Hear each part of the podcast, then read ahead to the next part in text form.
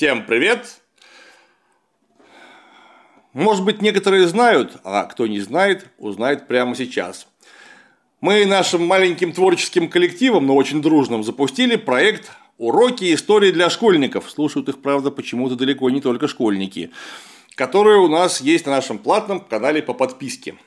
Чтобы вы видели товар лицом, периодически мы будем некоторые из уроков выкладывать в свободный общий доступ на YouTube. Если вам интересно, если вы считаете, что это может быть полезным для ваших детей, внуков или, может быть, даже для вас, переходите по ссылочке, если хотите подписаться, подписывайтесь. Просто я хочу намекнуть на то, что эти уроки, которые мы выкладываем, это всего лишь шлюз, через который видно, что мы там делаем на нашем платном канале. Стоит ли вам подписываться, может ли это вам быть полезным. Это пиар нашего подписного курса уроков истории. Поэтому, если интересно, смотрите ролик, а потом проходите по ссылке под роликом. Ну уж вы дальше решите, стоим мы подписки или нет. Привет! Продолжаем знакомство с историей древнего мира. И мы снова в Месопотамии. В школе обычно эту тему проходит за два урока. Может быть, за три. Культура Месопотамии, хозяйство Месопотамии и Шумеро-Акадское царство. Обнимая это все, все, все огромное пространство тысячелетий, я предлагаю вам пойти по несколько иному пути, потому что тема эта для формирования цивилизации слишком важная. Поэтому Месопотамии и конкретно шумеро-акадским отношениям мы посвятим несколько больше уроков. сегодня мы поговорим о периоде ранних династий в Шумере. Напомню, Шумер – это территория современного Ирака, южное междуречье Тигра и Ефрата. Цивилизация там началась довольно давно, но однако про приход Шумер и их первых правителей мы почти ничего не знаем. Это период с 4 до 3 тысяч лет до нашей эры. А более-менее достоверные сведения относятся как раз к так называемому раннединастическому периоду, который начинается в 28 веке до нашей эры, то есть 2800 лет до нашей эры. И делится на три этапа. Первый этап – это 28-27 века до нашей эры. Это как раз первые достоверные или относительно достоверные известия о правителях Месопотамии. В это время в Шумере и, забегу вперед, Аккаде, то есть средней Месопотамии, доминирует государство Киш.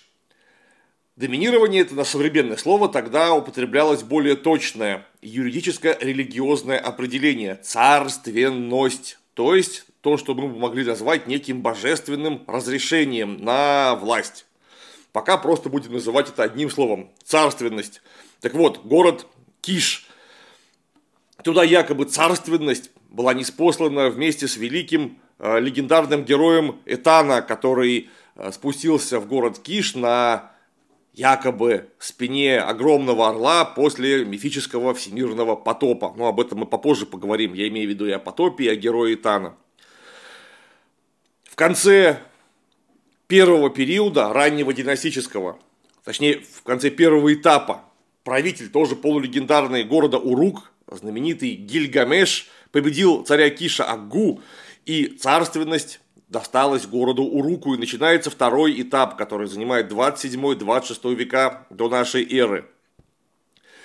И вот Урук, которым, в котором традиционно почитались боги Инанна, Уту и Ан, Э, и а, герой Гильгамеш, который основал первую династию города Урука. В это время возводятся знаменитые стены Гильгамеша. Все это берется в жирные, конечно, кавычки, потому что мы не знаем точно, кто это и точно ли он был, этот Гильгамеш. А, завоевываются или основываются некоторые города. Но в конце Урук был разгромлен, и царственность достается городу Уру. Все это вы увидите на карте. И с городом Ур связан третий этап, это 25-24 века. Отчаянная борьба за гегемонию в Шумере и Аккаде.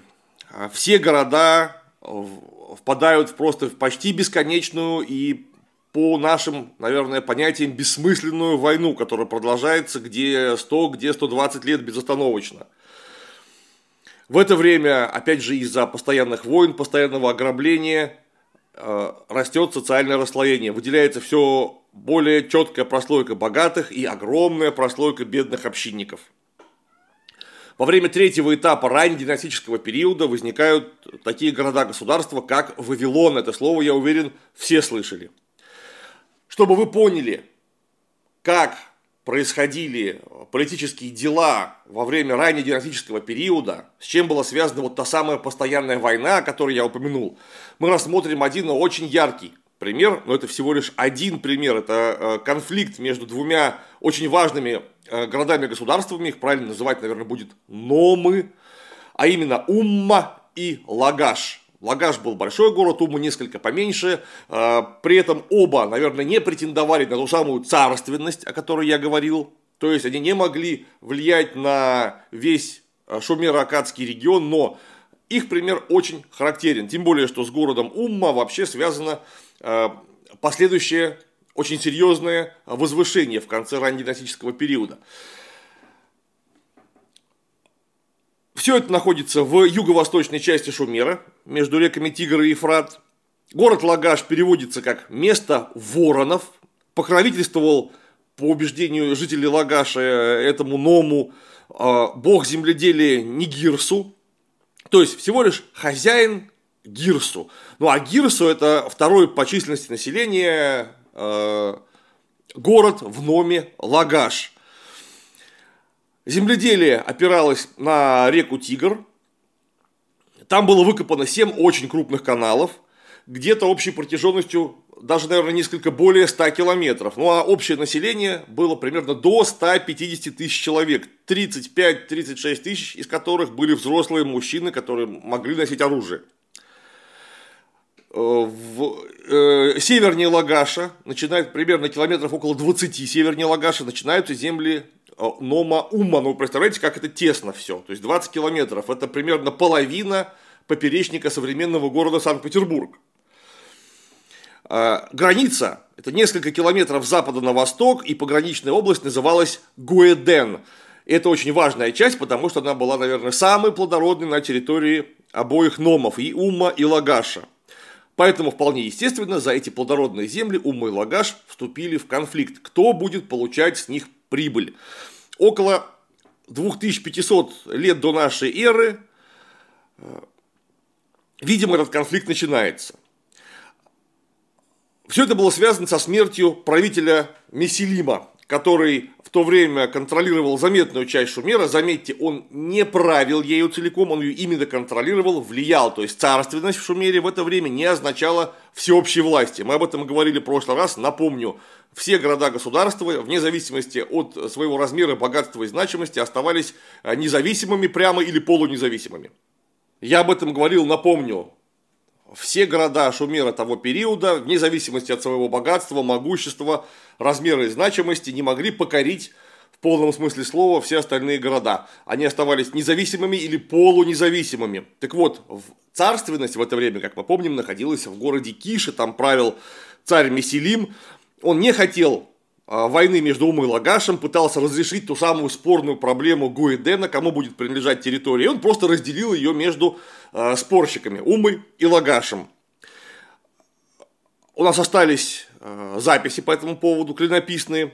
Царь Меселим обозначил новую границу, вырыв просто ров, и на стелле, она сохранилась, есть надпись которая э, выглядит так. Энлиль – это самый главный бог шумера акадского э, пантеона, главный бог среди богов, Энлиль. Энлиль, царь всех земель, отец всех богов, определил границу для Нингирсу и для Шара, Шар – это бог города Умма главный, своим нерушимым словом и Меселим, царь Киша, отмерил ее по слову Сатарана – и воздвиг там стеллу. Сатаран – это божество, которое отвечало за справедливость. Но приблизительно через 50 лет после того, как возникла эта разделительная стелла и ров, в Лагаш приходит новый царь, ну, мы помним, царь назывался тогда правильно Лугаль, то есть большой мужчина, большой мужик. Так вот, новый Лугаль, его звали Урнанша, и он не хотел подчиняться городу Киш. И его политику продолжил его сын Акургаль в Умме. В это время правит тоже очень независимый и свирепый воин Лугаль по имени Уш. Однако э, Уш не мог вывести Умму из-под власти э, города Киша. А вот царь Киша очень обиделся, что э, Лагаш собирается выйти из-под его власти и послал войско, после чего Умма присоединила свое маленькое войско к большому войску города Киши, и они разбили Лагаш, после чего вся спорная область отошла к городу Умме. Ну а правитель Лагаша Аркугаль в сражении погиб. И вот у него был сын Аркугаля, его звали Ианатум. В первые годы своего правления он не мог проводить какой-то яркой политики, и в основном он занимался тем, что восстанавливал хозяйство разоренного войной Нома. Э, он запомнил уроки, которые ему преподал царь Киша и союзному, союзного ему городу Уммы. После чего, восстановив хозяйство, он начал копить средства, э, деньги, припасы для того, чтобы создать мощную армию. Через некоторое время у Энатума эта мощная армия была. И он нападает на Умму, разгромив полностью его войско. После чего э, в Умме вспыхивает восстание – Э, и восставшие собственные общинники, горожане, крестьяне свергают и убивают своего Лугаля Уша. Ну а правитель Лагаша восстанавливает старую границу. Заметьте, он оказался умным, он не стал отнимать всю спорную область Гуэден, а он остался в тех границах, которые определил э, освященные словом богов границы царь Меселим. И поставил несколько собственных стел. Там было написано буквально следующее. «Я Эанатум, на умму подобно злому ветру, ветров потоп наслал, людей уммы поразил я и горы трупов насыпал. 3600 трупов нагромоздил я и Анатум, для Нигирсу чужие земли разрушил, Нигирсу и его любимое поле Гуэден в руки вернул. Вот так вот красиво, поэтически он написал. Разгромленная умма не могла оставаться без Лугали, и, конечно, они выбрали себе нового Лугали, его звали Энекале. Тот вынужден был выплачивать э, дань Лагашу, то есть э, некий ежегодный выкуп за то, чтобы Лагаш не шел снова на него войной, и обязался не воевать. При этом и Анатум, опять же, повторюсь, судя по всему, очень умный правитель, э, пытался достигнуть некого соглашения с соседями – и навсегда разрешить этот пограничный конфликт, понимая, что вообще-то эта война может тлеть очень долго. И между двумя государствами, наверное, впервые в истории зафиксировано выделяется нейтральная полоса. То есть есть не просто граница, к которой вот, непосредственно примыкают э, два государства, два, территории двух государств, а между ними есть некая ничейная земля, которая должна выступить буфером, который компенсирует возможные колебания э, границы с той или с другой стороны. И это не приведет к войне, заметьте. Умитом, заметьте, он оставил примерно половину, да, а, наверное, не половину, чуть меньше а, спорного Гуэдена. А вот э, жители Уммы, которые работали там, вынуждены были отдавать некий процент и Анатуму, и его наследникам. То есть они выращивают урожай, и, например, мы точно не знаем сколько, например, одну десятую часть они отдают э, э, и Анатуму. Однако правитель Лагаша а, умиротворив своего старого врага, продолжил воевать. Сначала он совершил поход против э, южных шумерских городов. Потом он напал на территорию Эллам, это юго-восток э, от современной территории Месопотамии, в сторону э, Иран-Иракского Нагорья. Затем Ианатум провозглашает себя царем Киша, после чего ему нужно было разбить и сам город Киш, понятное дело, он делил шкуру неубитого медведя, и его союзников.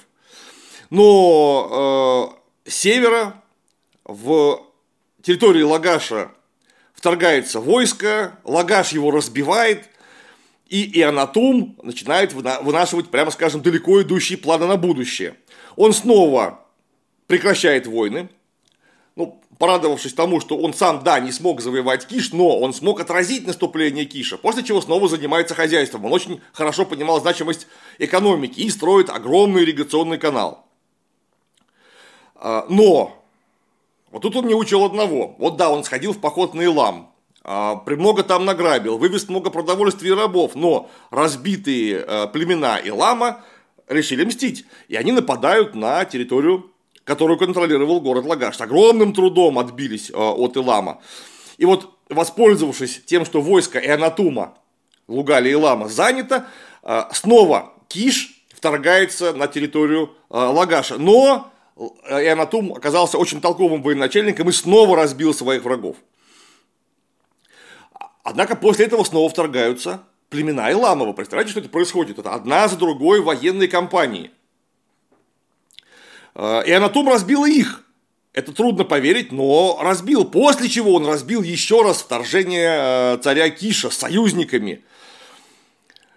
Он получает, как бы сказали, наверное, древние римляне, триумф. Это была триумфальная победа. А, и, видимо, где-то в это время Ионатум умирает, не выдержав э, постоянных военных предприятий. Возможно, он был ранен и умер, возможно, умер от болезни или от старости. И вот ему на смену приходит его брат.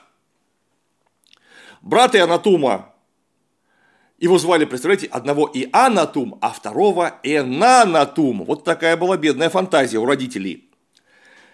А, однако Энанатум, брат, а, младший брат Ианатума, когда вступил на трон, уже был довольно старым человеком.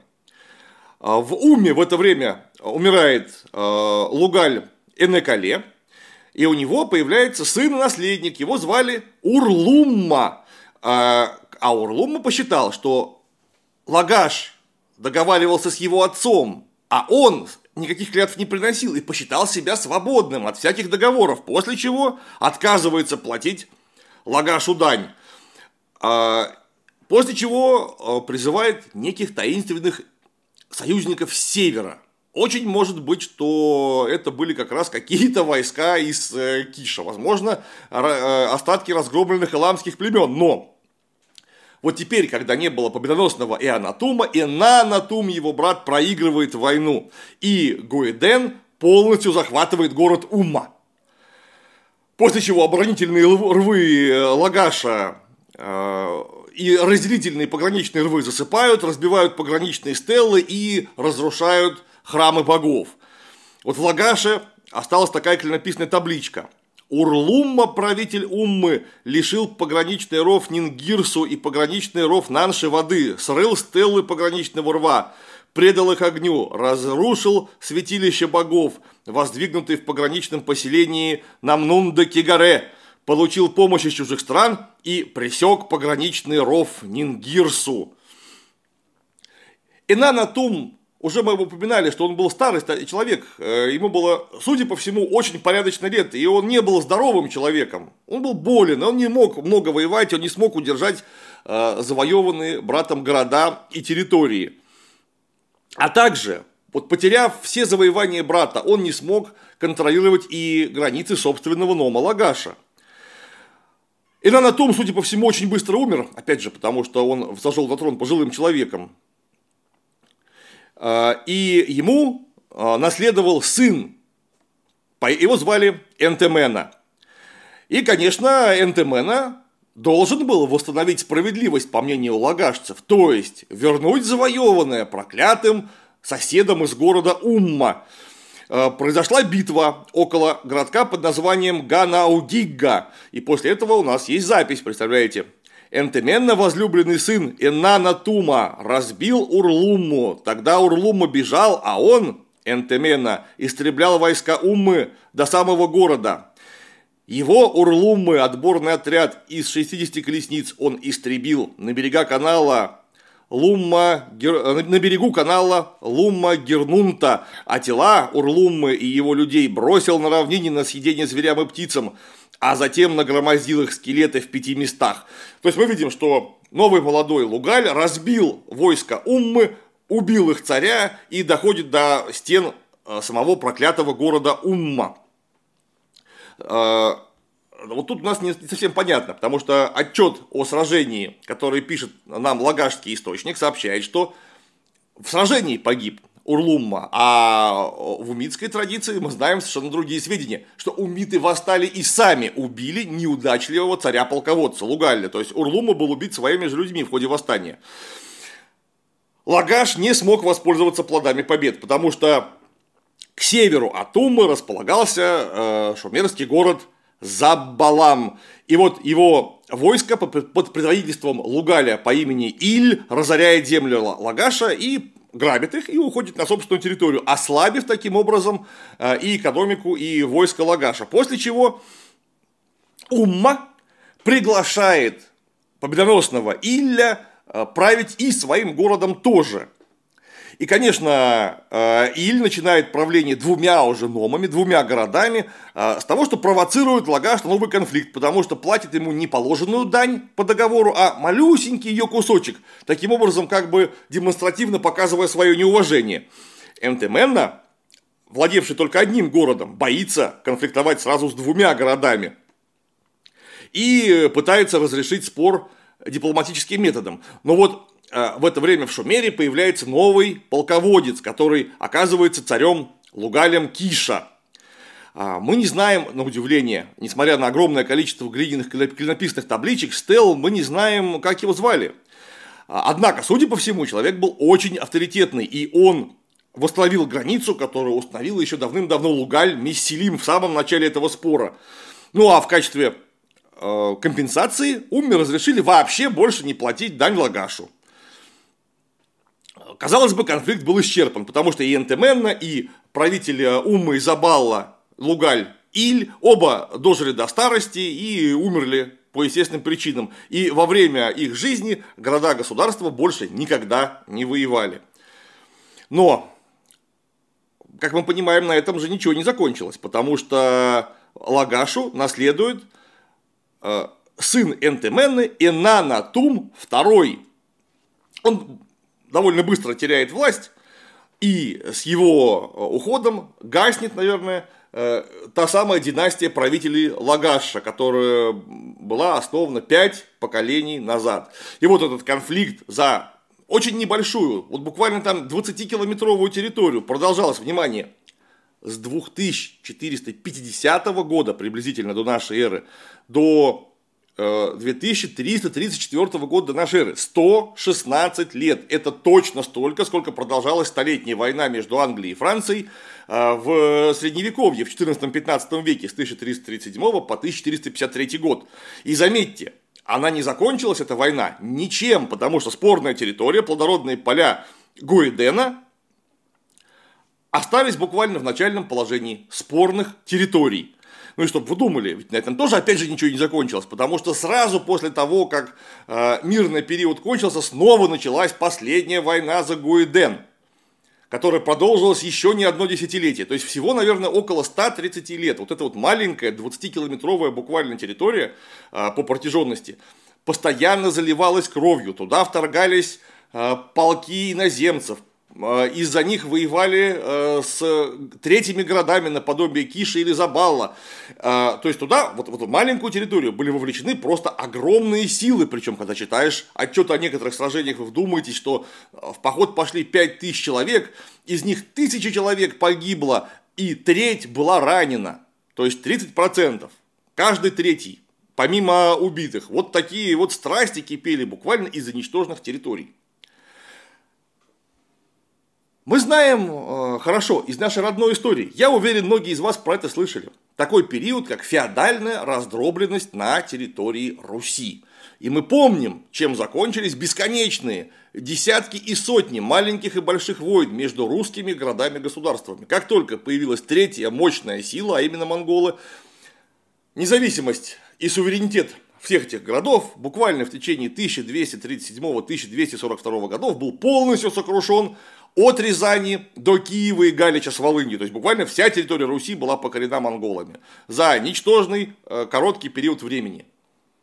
Скажите, а почему что-то другое должно было случиться с шумерами, которые, да, создали города, да, создали первую цивилизацию, но не смогли создать даже идеи единого государства с единой столицей, которая бы контролировала всю эту территорию в полном порядке. Конечно же, судьба Шумера была предрешена уже в самом модельном ряду такого рода цивилизаций, которая не может помириться внутри самой себя.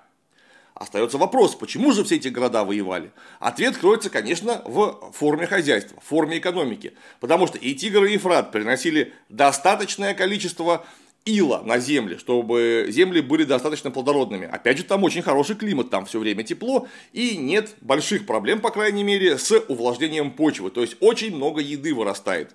При этом еду добывать непросто. То есть, один человек или одна семья в таких условиях вряд ли э, выживет или, по крайней мере, будет процветать. Но вот много людей, которые сконцентрированы в одном городе, они имеют очень хорошие шансы не только выжить, но и получить огромный прибавочный продукт, который можно будет пустить на строительство, например, крепости, на создание войска, на написание вот тех самых знаменитых глинописных э, глиняных табличек. Но при этом каждый город полностью самодостаточен. Ему ни один другой город не нужен в качестве партнера и союзника, по крайней мере постоянного. То есть они не смогут ужиться вместе, потому что у них достаточно продовольствия и прибавочного продукта и так. Поэтому они могли только бесконечно грызться друг с другом, будучи не в силах завоевать все города и прочно установить над ними свой контроль. А закончилось это все, конечно, для шумеров очень плохо. И в следующий раз мы поговорим о пришествии э, великого завоевателя, который первым в Междуречье Месопотамии создал единое универсальное государство. Поговорим об Аккаде и великом завоевателе Саргоне Древнем или Саргоне Великом. На сегодня все. Оставайтесь с нами.